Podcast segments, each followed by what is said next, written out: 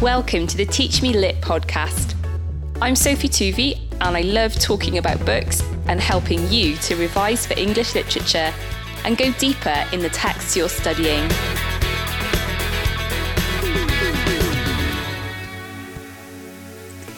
This podcast is about how to compare poems.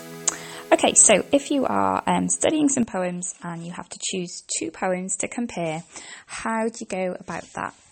Um, well, first of all, I know it sounds pretty obvious, but you have to be really careful about your choice of poem. Okay, and you have to be also really careful about how you word the question.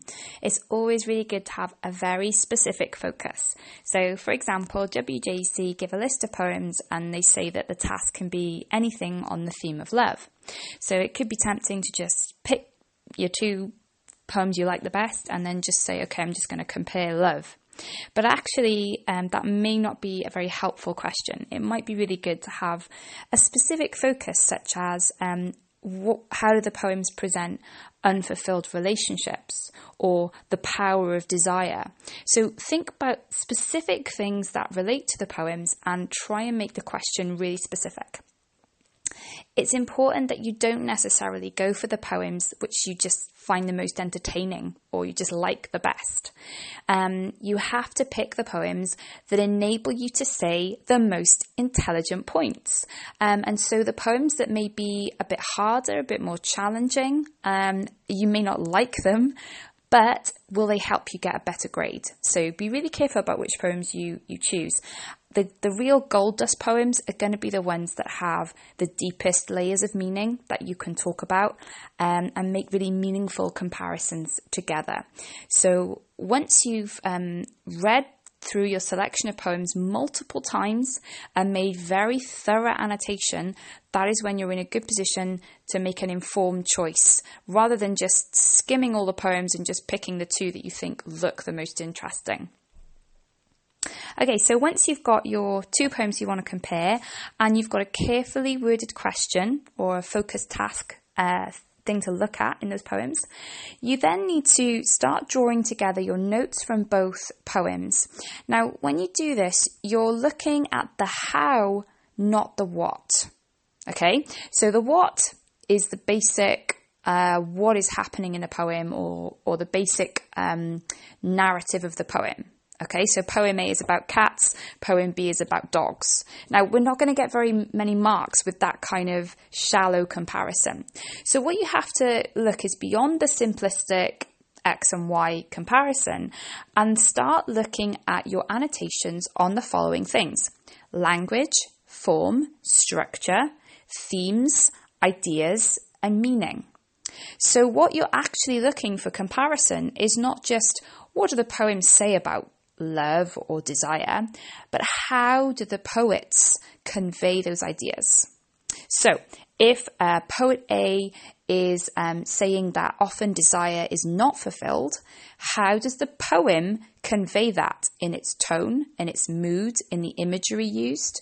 Um, and what kind of things in the poem can you use to display your awareness of the writer's technique and also use as an interesting point of comparison with the other poem.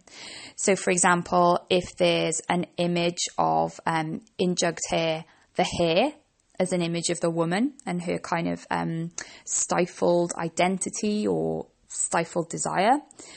Can you compare that to an image in another poem, such as in Wild Cherry, the cherry blossom? It's um, something that only comes out once a year and it's very temporary, and that symbolizes the temporary uh, desire in the relationship that quickly fizzles out.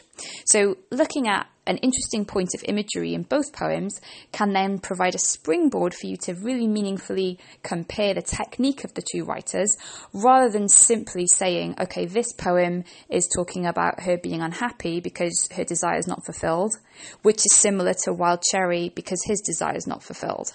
Now, that's a valid comparison, but there isn't much technical analysis here to back that um, assertion up. So, you always want to be going further than just the what, although it is a helpful place to start, and look at the how, the techniques in the poem that you want to look at.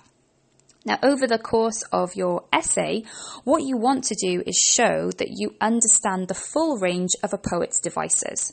So you're going to need to show that you understand structure.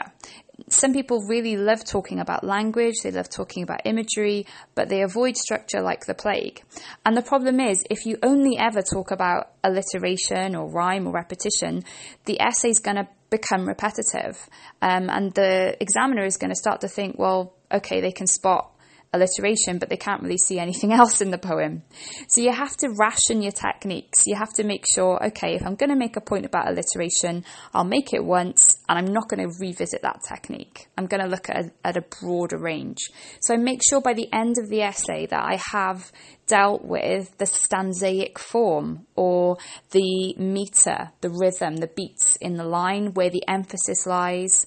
Um, I'm going to talk about the word order. I'm going to talk about the development of the beginning. Are there any turning points in the poem? Are there any twists in the poem? These are all structural points and they, they often work really nicely with language as well. So often the best essays will manage to combine points of language and structure because what you're doing is you're showing how a writer conveys an idea using multiple devices. And that's obviously where the top marks are, is if you can make a short analysis of how um, a writer combines techniques to make the same point. So um, in Jugged Hare, how does the writer convey the unfulfilled desire of the woman? Well, you could pick out a number of different techniques. The structure of the poem, that um, one line stanza, she was in full spate, um, explore the metaphor there and explore the meaning. So you're looking at structure, you're looking at meaning, you're looking at a theme and a metaphor. Look at the image of the hare and the way that runs through the poem. Um, you know, you're looking at a number of different techniques that are all combining to create an effect, and that's where the marks are. Okay, so number one was choosing your poems carefully and your question. Number two was looking at the how, not the what. Okay. Number three um, is a short point, but it's just about sounding professional. So you've got to use terminology. You've got to really um, be au fait and confident with um, words like stanza uh, instead of um, I don't know paragraph. You don't want to use novel novel terms, prose terms on a poem a poem text. You need to use the word stanza. You need to look at meter, rhythm, um, enjambment, caesura, alliteration, um, persona, voice uh, all those kind of words, you need to use the terminology to sound professional when you're writing the essay. And even though the essay is about love and relationships, you don't want to be using slang language unless it's very deliberately, say, in the poem and you're commenting it. Um, you don't want to sound like you're just gossiping about this poem. You want to sound like you're analysing the poem. So using terminology is really important. Number four, then, we've got to back up everything we say with quotes. We've got to keep them short. We just want them to be short and embedded. But everything we say about any poem has got to be backed up. Um, and this shows the close reading of the text that you're not just making it up as you go along. You're not just um, going on a flight of fancy about what this poem's about. You're actually anchoring everything you say in the text itself. Now, this next point I'm going to make is about structure. I think where possible, you should structure your essay around the points of connection rather than tagging them on. Okay, so rather than making a point about unfulfilled desire in Jugged Hare, um, and then unfulfilled desire in Wild Cherry, and then maybe having a little section where we then compare them where it feels a bit kind of tagged on, we give an integrated structure where our paragraphs talk about the two poems together. Now that's harder to do, um, but if you do the A, B, and then compare version, you run the risk of the comparison either getting missed out or the comparison being a little bit of a an add-on feature rather than the primary drive of the essay. Now, given the weightings of the assessment objectives in a comparison essay, the comparison is is where the marks are. It's like literally, um, you know, half of the essay. So really, when you're structuring your paragraphs, it doesn't make much sense to have isolated paragraphs which only analyse one of the poems. I think it makes much more sense to take an integrated approach. Um, now, uh, six is a small point that I wanted to make about referring to poets by surnames. Um, you know the names of the poets, yeah, but you don't want to refer to Alun Lewis as Alun uh, or Gwyneth Lewis as Gwyneth. You don't actually know them personally. Always refer to poets by their surnames.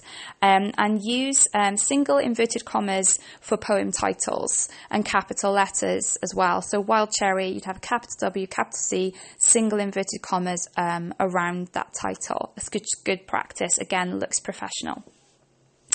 Um, point number seven I want to make have equal weighting between the two poems. You don't want it to be, um, you know, 75% one poem, 25% another poem. It needs to be equal.